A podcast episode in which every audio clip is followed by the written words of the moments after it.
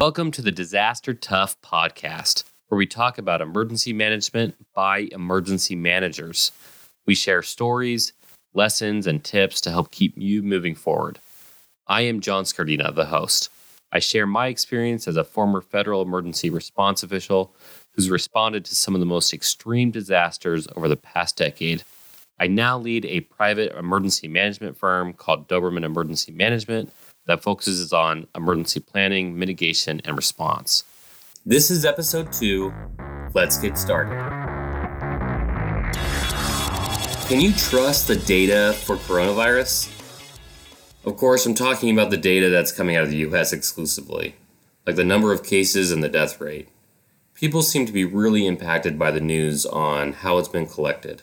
Like during the last week alone, the news broke that any death that could be related to COVID 19 as in, no matter what they had died from, if they had either tested positive for coronavirus or it was highly plausible that they had it when they died, like they had the symptoms but they weren't tested, they were considered a coronavirus fatality.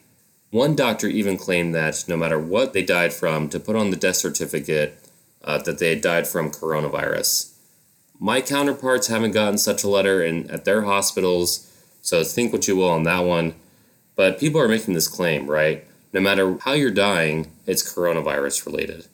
That's blown out of proportion a little bit, but even the White House infectious disease expert, Dr. Fauci, he confirmed that any person who died who also had COVID 19 was considered such a case. Man, when that happened last week, people were blowing my phone up. People in the industry were annoyed. Other friends of mine outside of emergency management were saying things like, see it's not that bad because, you know, quote unquote, the data is bad, we're fine.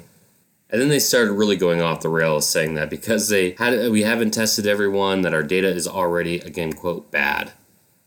Maybe you've been going through some of these emotions or had similar thoughts.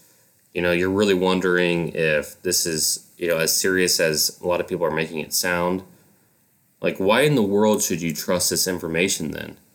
Is it really a pandemic? So I just want to help you like pump the brakes for a second.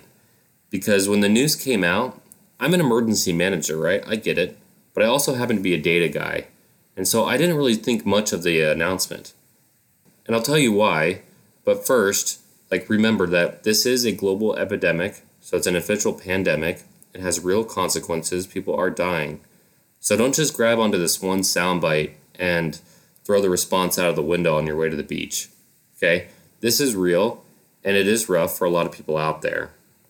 Okay, it's a slow onset disaster, so it, it changes how we look at the disaster. Like you don't see the clouds coming in, but you can look at the data and say, okay, this is impacting people's lives. So, why am I okay with this revelation?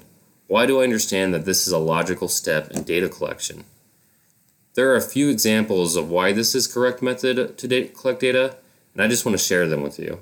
So, taking an example, right? If you look at different disasters where it's large scale impact, a nuclear attack, uh, some kind of chemical release into the air, or even like an intense weather system that's about to dump water over a huge area, right? If any of these occur, the very first question from everyone would be how bad is it? The general population wants to know that. That's all they really want to know. How many people are going to get hurt? The disasters I just provided are usually accompanied by some kind of cloud or a plume. let's take that storm system. I don't want to talk about the other ones, they're a little bit more doomsday preppy than I like to get into. Uh, we don't need any other major disasters right now, anyways. So, if you live in the Midwest and things are starting to heat up, which you know means that there will be major rainstorms rolling in. Your weather guy reports out that this one particular storm could cause mass flooding to answer the how bad is it question with a whole lot of I need to know that information right now kind of feeling, the initial step is to look at your max extent. You'll look at where the water will fall, compare that to populations, and provide an answer within that 15 minute window. You'll provide a 20% solution that everyone else understands in the room is a 20% solution. You provide a number of people that equates to everyone within the system's path right? Like that's your max extent. That makes sense. You have 15 minutes, you got to figure out what it is and how bad it could be. You don't want to grow that number later on. You want to eliminate numbers from that total. So after you provide a 20% confidence example, then you will need to start running down better information. The system will go through the area and then you'll be able to see where it actually went. It won't just be a model anymore. And now you're at 30%. Then you'll need to grab a server, which takes time, and you'll start looking at the time of day. Were people home or not? You'll look at structure type, commercial facilities, or were they residential neighborhoods? Now you're at 40%. You'll look at road systems, spill and floodways, and general infrastructure. Now you're at 50%. Then you'll look at river systems, flood gauges on those river systems, levees, dams, canals, and all other water management. Now you're at 60%. And after all that, you need to still collect where the floodplains are, who's located in those floodplains. It's probably likely mobile homes. You're at 70%, right? And finally, you need to compile that information and run algorithms to figure out debris pile management and where those impact clogs from that debris will be in the flooding system, how long it takes for the water to disperse, is it inundation or is it surge, for example.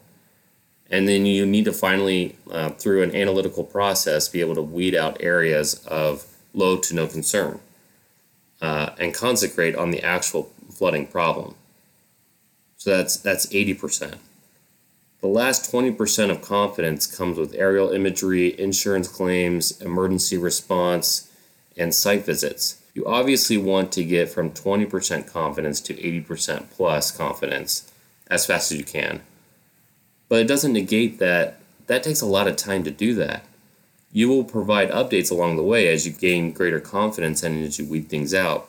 But even that final 80 to 100% range won't happen for weeks or months. You can do everything perfectly right and still not have an answer. This is why we start off with max extent.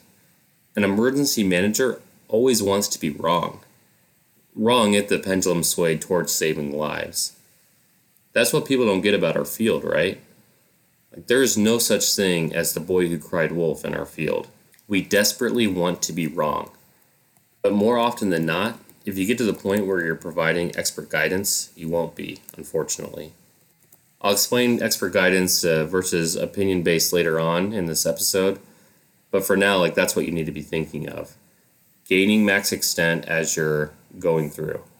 Now, as you're hearing this analogy, you might be thinking that I'm saying we're only at a 20% confidence rate for these death tolls right now. Man, I so hope that's right. But unfortunately, I don't think it's that low. I think we're a lot higher than 20% confidence. We've been tracking COVID 19 for months now. We have tracked every single person who's been infected on numerous cruise ships. We have watched it move through those isolated populations and tracked how it spread on those ships and how long it lasts in, on different material types. Like, we know a lot because of those case studies. And unfortunately, from the numbers perspective, like that tells us we're a higher percentage rate of, of confidence as we're reporting numbers now. So, with limited resources to focus only on uh, tests for severe cases, or you know, be like Utah, which is pretty cool what they're doing. They're starting to do randomized testing uh, in addition to those cases, right, to see if to see how many people are asymptomatic, which would be very good to discover. Anyways, we do know a lot, but we don't know everything yet. And just like a flood and the time needed to research and whittle down that information, we need to follow the same process with this virus as well. Researchers are analyzing the information. Hopefully, they will look at their batch data and begin carving out events that don't apply to why somebody died. I hope they find that coronavirus doesn't lead to heart attacks, or brain aneurysms, or enhancement of liver disease. And as they do find out how this actually impacts the body, they will be able to provide the highest confidence in numbers. I have a lot of respect for Dr. Fauci, don't get me wrong. He did provide accurate information, but a lot of people don't get data collection and analyzation. So, in the media, who sensationalizes everything and definitely does not have your best interest in mind, ask a question or hears that we collected raw data and using that information, then they will completely jump on the opportunity to destroy the public's confidence in your work. So, lesson learned there as well. Even if you're right, sometimes it's better not to feed the wolves. It would be terrible if people stopped taking this seriously because they thought all of a sudden this wasn't as bad as it first appeared.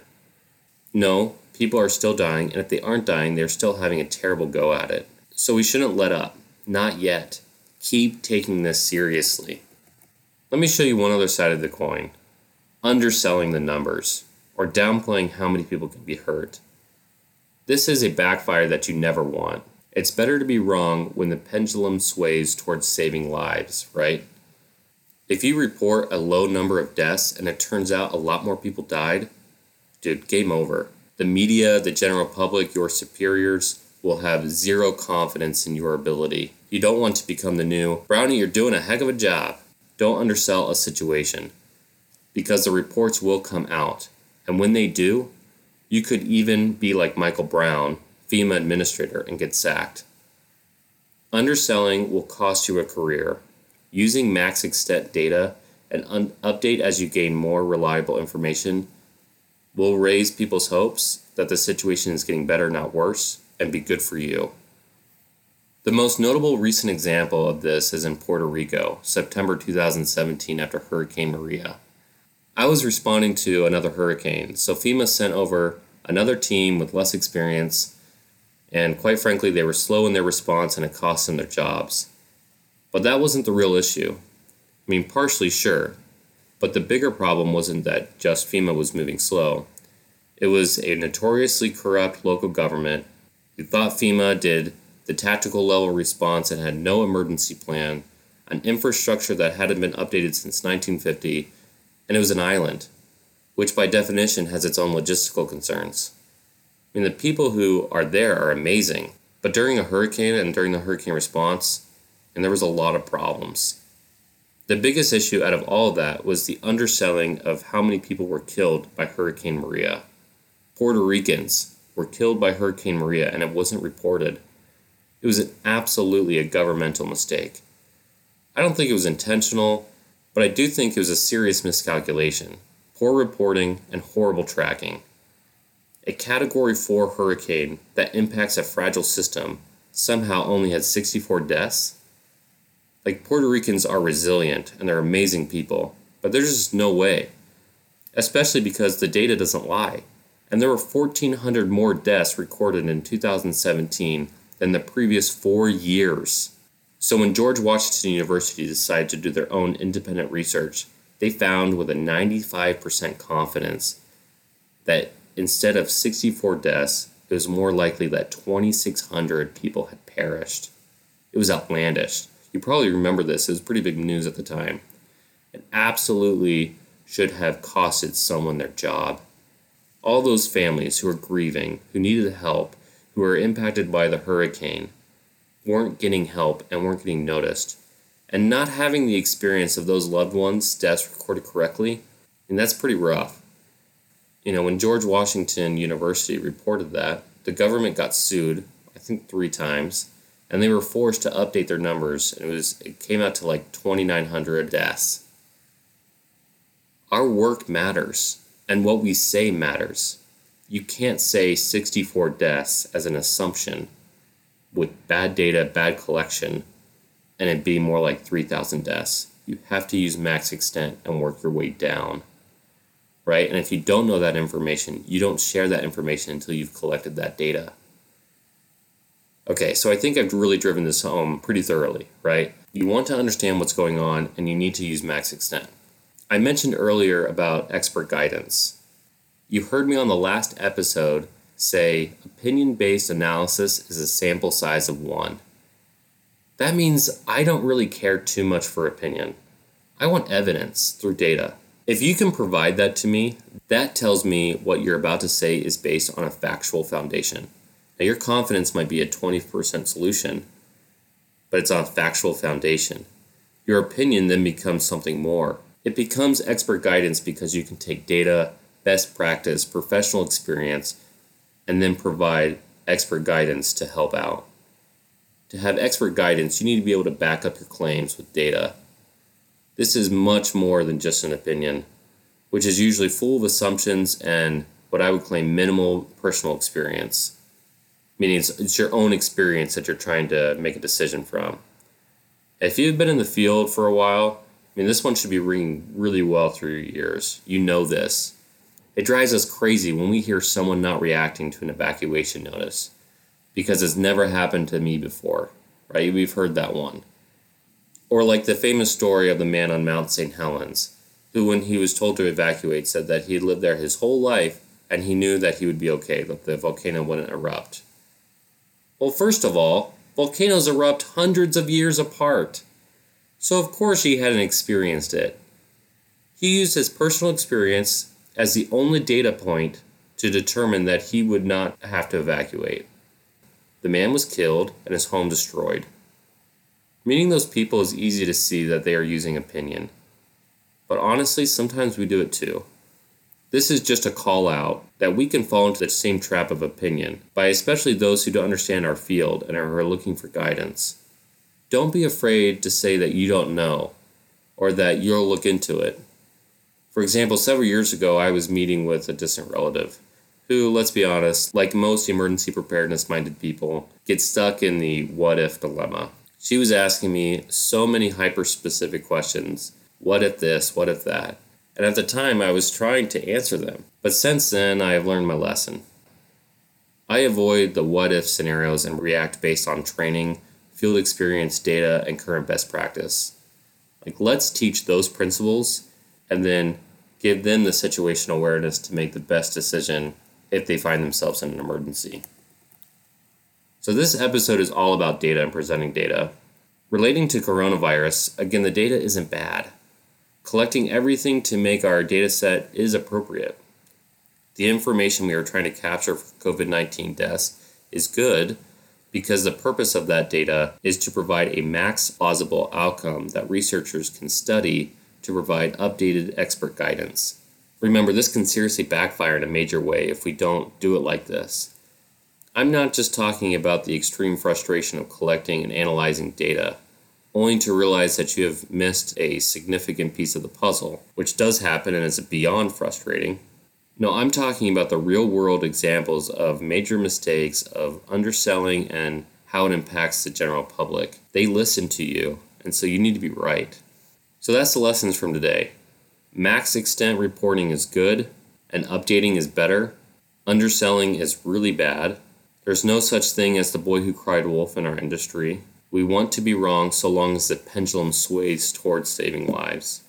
So remember that as you're working with data and you're working with people who use data, that it can help you and it will likely improve over time if they're doing it right. So that's our podcast from today. Stay disaster tough. Good luck with the fight. And of course, like and subscribe to keep up with the latest episode. Do you have a question or comment? Make sure you email us at info at dobermanemg.com. Again, that's info at dobermanemg.com.